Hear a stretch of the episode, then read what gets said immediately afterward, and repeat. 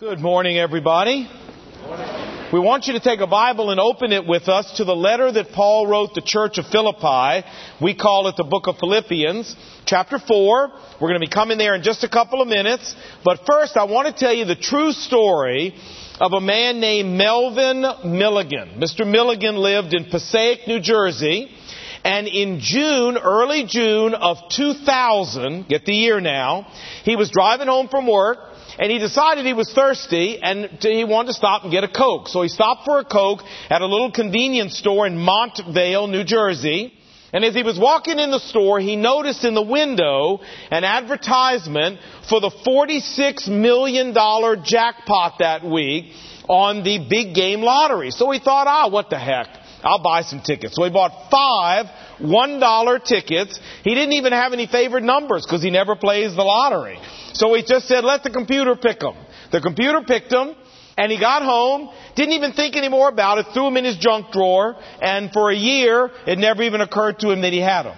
In June of 2001, June the 7th to be exact, Mr. Milligan and his wife were sitting together watching the evening news when the newscaster was interviewing a state lottery official who said that the single winning ticket for the $46 million drawing of a year before had never been claimed. And whoever had it had 36 hours left to claim it. Otherwise, the one year statute would run out and the ticket would be declared null and void. Somebody was going to lose $46 million. Now, as part of the newscast, they showed a picture of the convenience store in Montvale, New Jersey, where the winning ticket had been bought. This is true. And Mr. Milligan turned to his wife and said, Hey, you know, I think about a year ago I bought some tickets at that convenience store to the lottery, and she said, Well, honey, I think you better get up and go look for them. So we did. Took a while to find them. He found them in the bottom of a drawer, that junk drawer, and he stuck them in his pocket and very leisurely strolled on up to the deli in town, and they began sticking them in the computer and go to war Miss Annie. Would you believe it? The second ticket in was the one single winner of $46 million. He claimed the prize with less than 24 hours left before they were going to declare his ticket completely null and void. Now, if you won $46 million, what would you do with $46 million? Well, I've got a couple of possibilities for you to consider. With $46 million, you could buy 12 one minute ads on the Super Bowl with $46 million, you could cruise around the world 92 times on the Queen Elizabeth II, staying in the penthouse with private veranda. For $46 million, you could feed all the animals in the National Zoo for 90 years. With $46 million, you could buy 184 brand new Ferraris. With $46 million, you could pay off 0.1% of the national debt. Now that's scary. And here's my favorite. With $46 million, you could buy a courtside seat for the Lakers and sit right next to Jack Nicholson for the next 800 years. Yeah. Well, now nobody in their right mind would do that with $46 million. What would we do? We would invest it. Right? Hey, I got another option. You could pay off the McLean Bible Church building program with $46 million, but you'd still have about 10 or 12 million left. And what would you do with that? Well, you would invest it.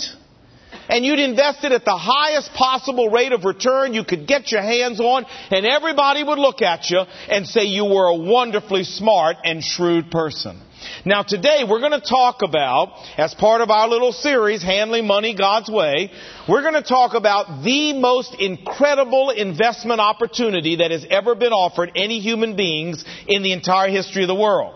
It's offered us by God. And we want to make sure everybody here understands it so that we can take advantage of it.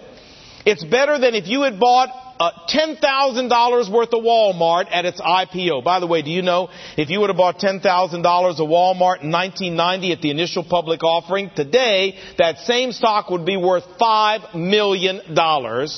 This is better than that. You say, well, it better be good. It is. And the best part about it is everybody here can get in on it. It's open to every one of us. There are no commissions, no loading fees, no minimum balances. It's wide open. So let's talk about that. But first, let me review just a little bit. We're in a short series entitled Handling Money God's Way. The way we got into this series is we're doing the life of the Apostle Paul. And as we were tracing his life through the book of Acts, he's been in the city of Philippi now. And in the city of Philippi, the most generous, the most liberal, the most open-hearted and open-handed church in all the New Testament of all the churches Paul started developed. They gave to an unbelievable degree to the work of God, and so we said, hey, this would be a good moment to stop before Paul leaves Philippi and moves on and talk about this. Now I made you a deal. The deal I made you is we're going to talk about money for a couple of weeks, but I am not going to ask you for a cent. And that deal still goes. Because friends, the purpose of this series is not to get more money from McLean Bible Church. The purpose of this series is to educate you and me as to how to handle our resources biblically so that we can mature as followers of Jesus Christ. And so, we learned last week that the apostle Paul was in jail in Rome when the Philippian church sent him another offering, one of the many, and in response he wrote him back a thank you note. The book of Philippians is really just a big thank you note for the money they sent, and in chapter 4, Paul comments on their giving, and gives us all the principles we need to set up a biblical system of resource management. Last week we looked at principle number one, the principle of contentment. If you missed last week, get the tape, get the CD. I don't have time to review it. Today we want to go on to principle number two, the principle of investment. Let's look beginning at verse 14. Yet it was good of you to share in my troubles, Paul writes. He's talking about the money they sent. Earlier on, he has said, I'm content. I'm trusting God to take care of me, but nonetheless, I appreciate the money you've sent. Verse 15, moreover, as you Philippians know, in the early days of your acquaintance with the gospel message, when I set out from Macedonia, when I left Philippi, we're about to leave with him in our study of his life in just a couple of weeks. You sent me aid, money, again and again when I was in need. When I set out for Macedonia, not one church shared with me in the matter of giving and receiving except you only. They were the only church. Can you believe this? Of all the churches he started, it's the only church he gave to his ministry? Then he says, For even when I was in Thessalonica, the next city he went to, you sent me aid again and again, and now you've done it, and I'm in Rome. You've done it again for me. Now, you know, it's clear here that the Apostle Paul was very excited about the generosity of this church. But you know, money is a funny thing, friends. It's very easy for us to misunderstand other people's motives when it comes to money. And I'm sure there would have been some Philippians who would have said, oh yeah, well no wonder he's excited about our giving, because we give to him. Of course. He's just saying that because he wants more money. So to counter that very quickly, look what Paul says, verse 17. He says, not that I am looking for a gift. The reason I'm really excited about your generosity is not because I'm trying to get more and more of your money.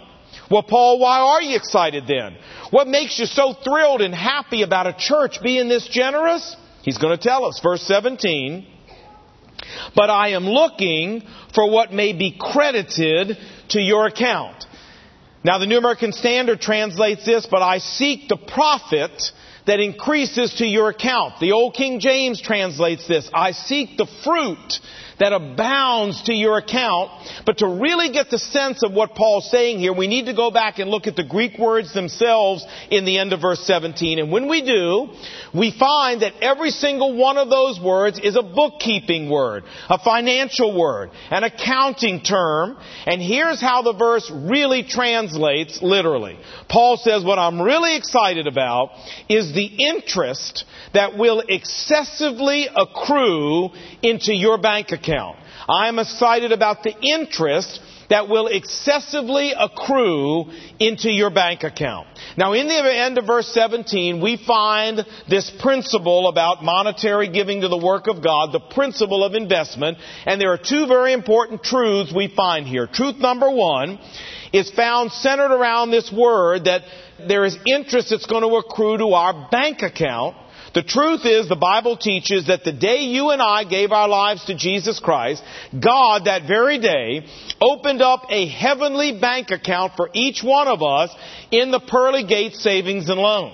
Now you have your account, I have my account, and the Bible teaches furthermore that every time we use money here on earth in a way that honors God, every time we give to the work of God, whenever we use money to help homeless people, orphans, refugees, disaster victims, people in need in any way, and we help them in the name of the Lord, the Bible tells us that we are making deposits into our heavenly bank account. We are transferring funds into our heavenly bank account. And the Bible talks about this throughout the New Testament as storing up treasure in heaven. You say, Lon, are you sure you're not reading too much into this verse? Well, listen to these other verses. Matthew chapter 9, verse 21. Jesus told the rich young ruler, Go and sell all you have and give it to the poor. Invest it in the work of the Lord, and you shall have treasure in heaven.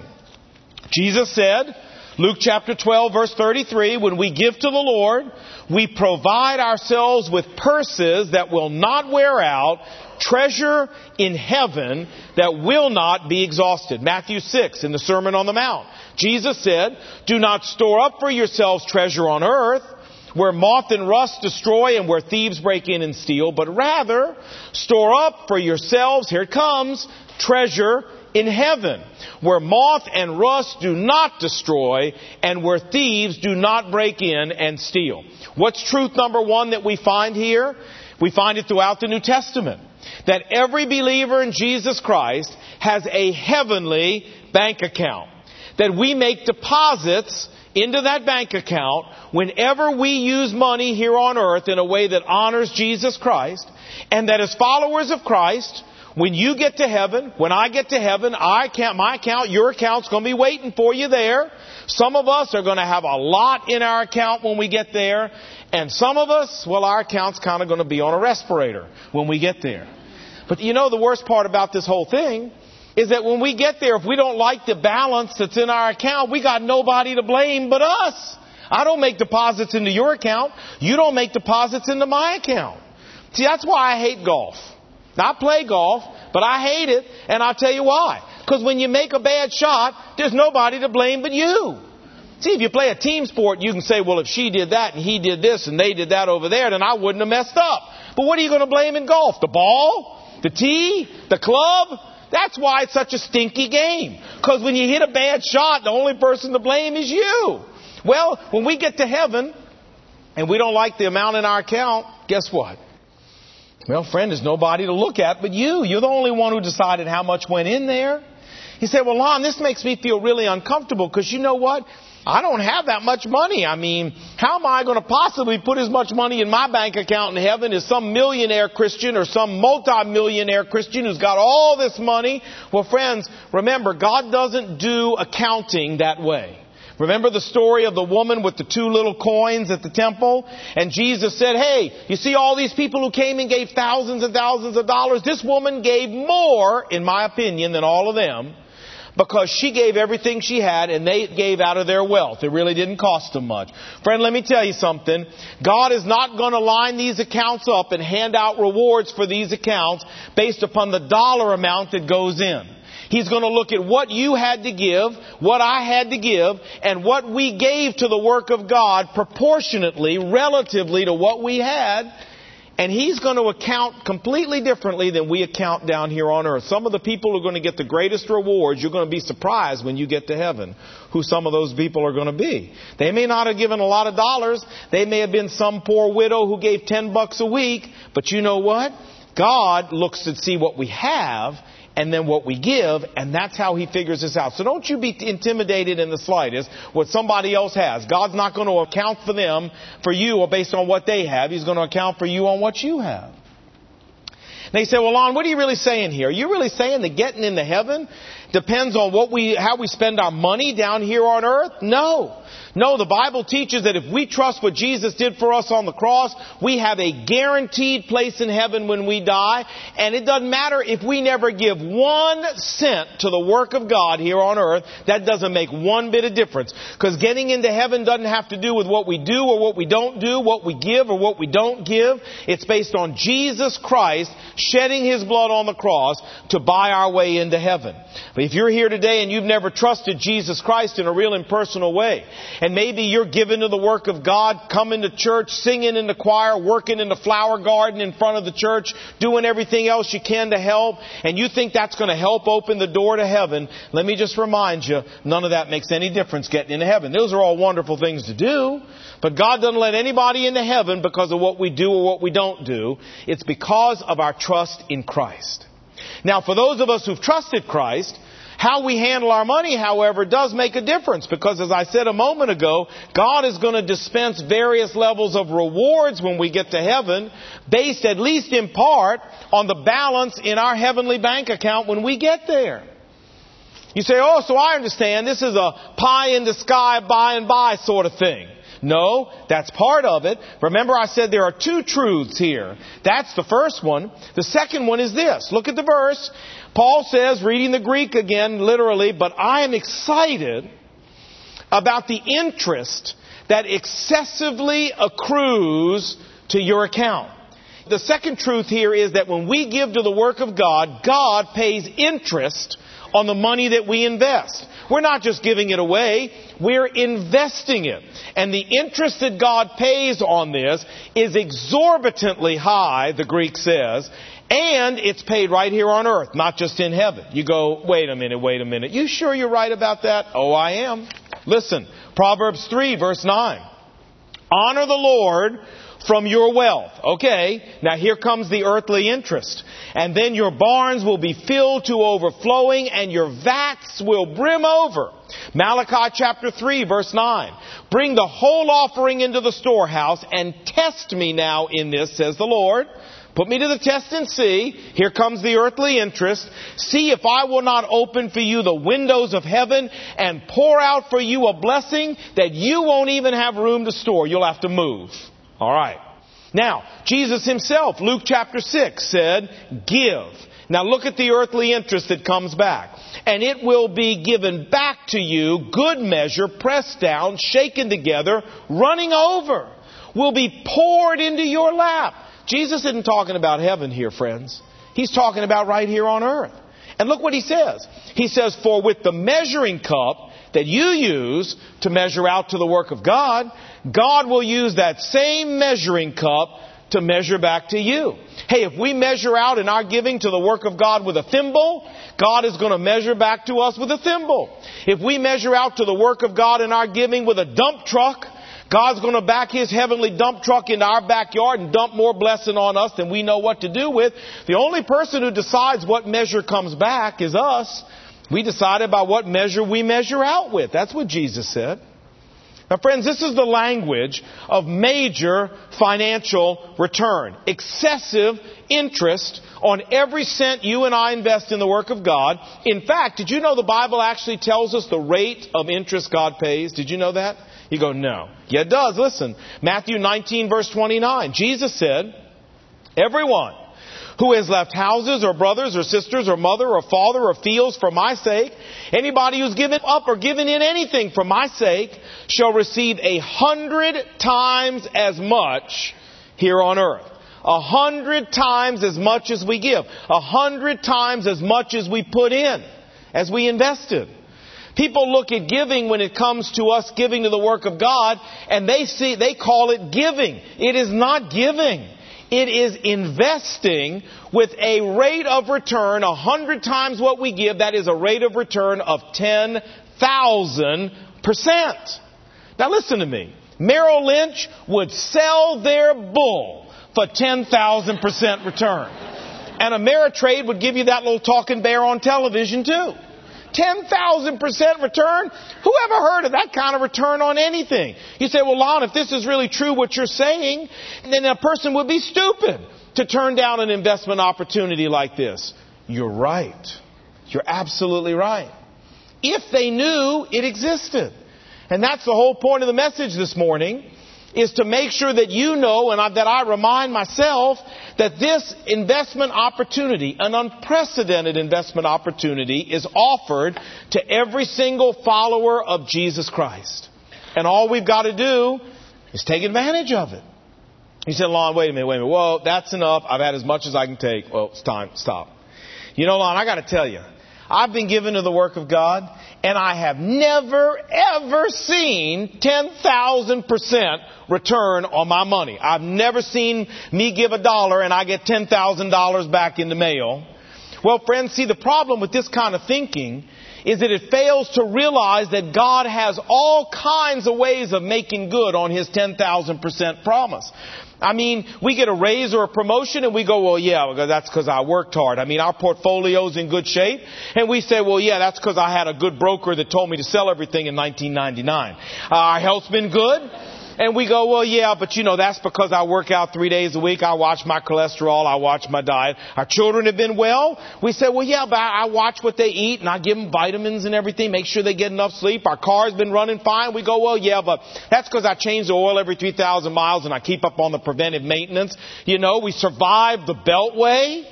And we go, well, yeah, but that's because I drive defensively. I'm very careful. You know, I use my side mirrors. Our children are walking with the Lord as they grown up. And we go, well, yeah, but you know, that's because I had family devotions when we were younger. Listen, folks. Lots of followers of Jesus Christ give to the Lord, and then they say, I don't see any 10,000%. But those same people live well, they eat well, they ride well, they dress well, they vacation well, their income is well, their children is well, their health is well. We need to realize that God fulfills His 10,000% agreement with us in lots of ways other than sending us a check in the mail with the postmark heaven and the return address Jehovah God. I mean, we walk around and say, I can't figure out why God is not doing for me what He promised me He was going to do. And God's up in heaven going, I can't figure out why you can't see all I'm doing for you. Forgive the personal reference here. But you know, uh, my wife and I, Brenda, have seen God fulfill this principle of investment in our lives in spades over the last almost 28 years we've been married. When I came to Christ 32 years ago, everything I owned was in a knapsack on my back. Literally. I was hitchhiking around the country with my dog, and half of the knapsack belonged to my dog. I, by the time I took his bowl out, his food out, his brush out, I only had half the knapsack. Well, that's how I started. And you know, when I went to seminary, I worked at Giant Food, and I made $50 a week. There was a single guy, and I gave God $10 a week because when I first came to Christ, the man who led me to Christ taught me this principle of investing. And I made a commitment to God when I first became a believer, I was going to give to God as generously as I possibly could the rest of my life. I gave God $10. Now $10 is not a lot of money, but when you're only making 50, it's a pretty good percentage. And I thought I was pleasing God. Brenda and I got married and we talked about this and we agreed as a married couple that we were going to make this our pattern as a married couple. We were going to give to God as generously as we possibly could every year. And for the last 27 years, thank God faithfully, we've tried to keep this commitment. You know, during all of those years, I've lived on a minister's salary. Never had another job. During all those years, 25 of those years, my wife has been a stay at home mom. We've lived on one income all those years. And I look around today and I say, good googa mugga, what God has done for me. I mean, friends, Brenda and I are both healthy. We have three healthy boys who are all dedicated followers of Christ. You say, and yeah, you got a severely disabled little girl too. You're right. But I just want to tell you, that little girl's been the greatest blessing in my life the last 10 years. I wouldn't trade her for anything. She's made me a better man, a better husband, a better father, a better pastor, a better leader. That girl was a blessing from God.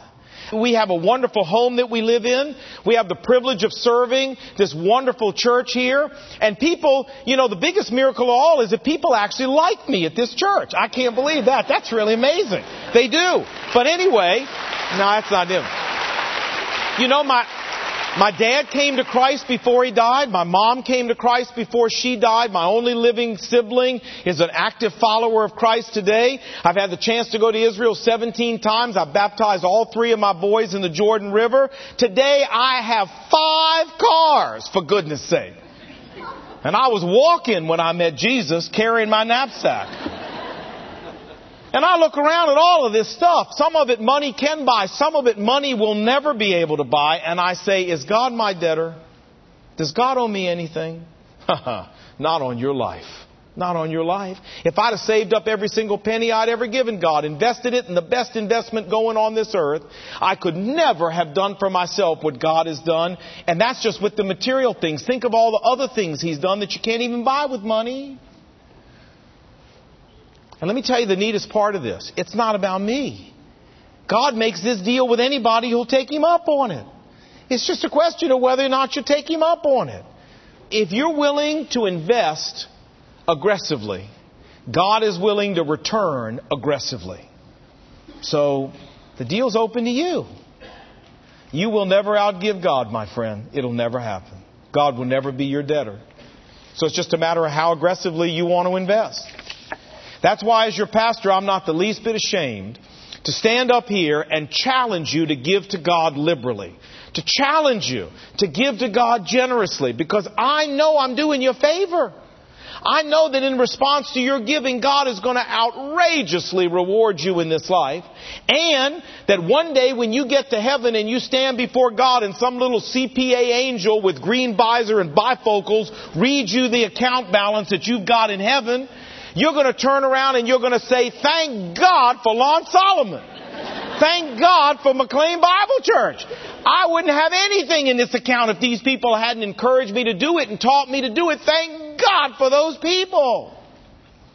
You say, Lon, you know what? Are you telling me that I should sell my vacation home and sell my boat and liquidate my stocks and my properties and give all that money to the work of God? Is that what you're telling me? Friend, I'm not telling you anything.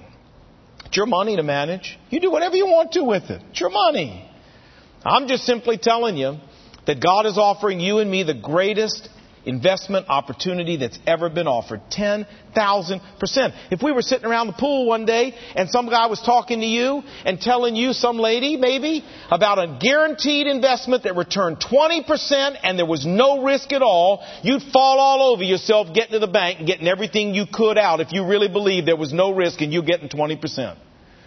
You know, the latest Gallup poll shows that the average Christian in America gives less than 2% of their income a year to the work of God. Now, would you call that an aggressive investment strategy? Well, I don't know where you are, and you know what, friends? It's none of my business where you are. You're going to have your account, and I got my account. All I can tell you is God is offering you an unprecedented investment opportunity. No loading charges, no commissions, no brokerage fees, no capital gains tax. How about that? It's all yours to keep what interest you get. And I just want you to take advantage of it. I mean, what you do with it's up to you. But I've told you about it and I've urged you to take advantage of it. Remember, friends, the only thing we take with us to heaven is the money we transfer down here. The rest of it stays. And I don't know if it's possible to have regrets in heaven, but if it is, let me tell you the regret that more of us are going to have than any other regret. And that is simply that we didn't transfer more. I don't want you to be one of those people. Now, what you do with this is up to you. May God help us take it to heart. Let's pray. Lord, you know, talking about money is a very sensitive topic. And I understand people's sensitivity with the church and money. Churches have taken advantage of people, churches have manipulated people, and that's wrong. But by the same token, we can't avoid talking about money because money is a central issue in life. It's a central issue in having a biblical worldview. And so I, I pray that you would really remind people what my true motive is here today. It's not to get more money from McLean Bible Church. It really isn't. It's to help each one of us here develop a biblical system of resource management so that we can not only have a maximum blessing from God down here, but really be in a position that we don't regret when we get to heaven. So, Lord, take what we've talked about today, use it in our lives. If we need to make changes in our spending habits, you convince us of that and give us the courage to make them with your help. And I pray these things in Jesus' name. Amen.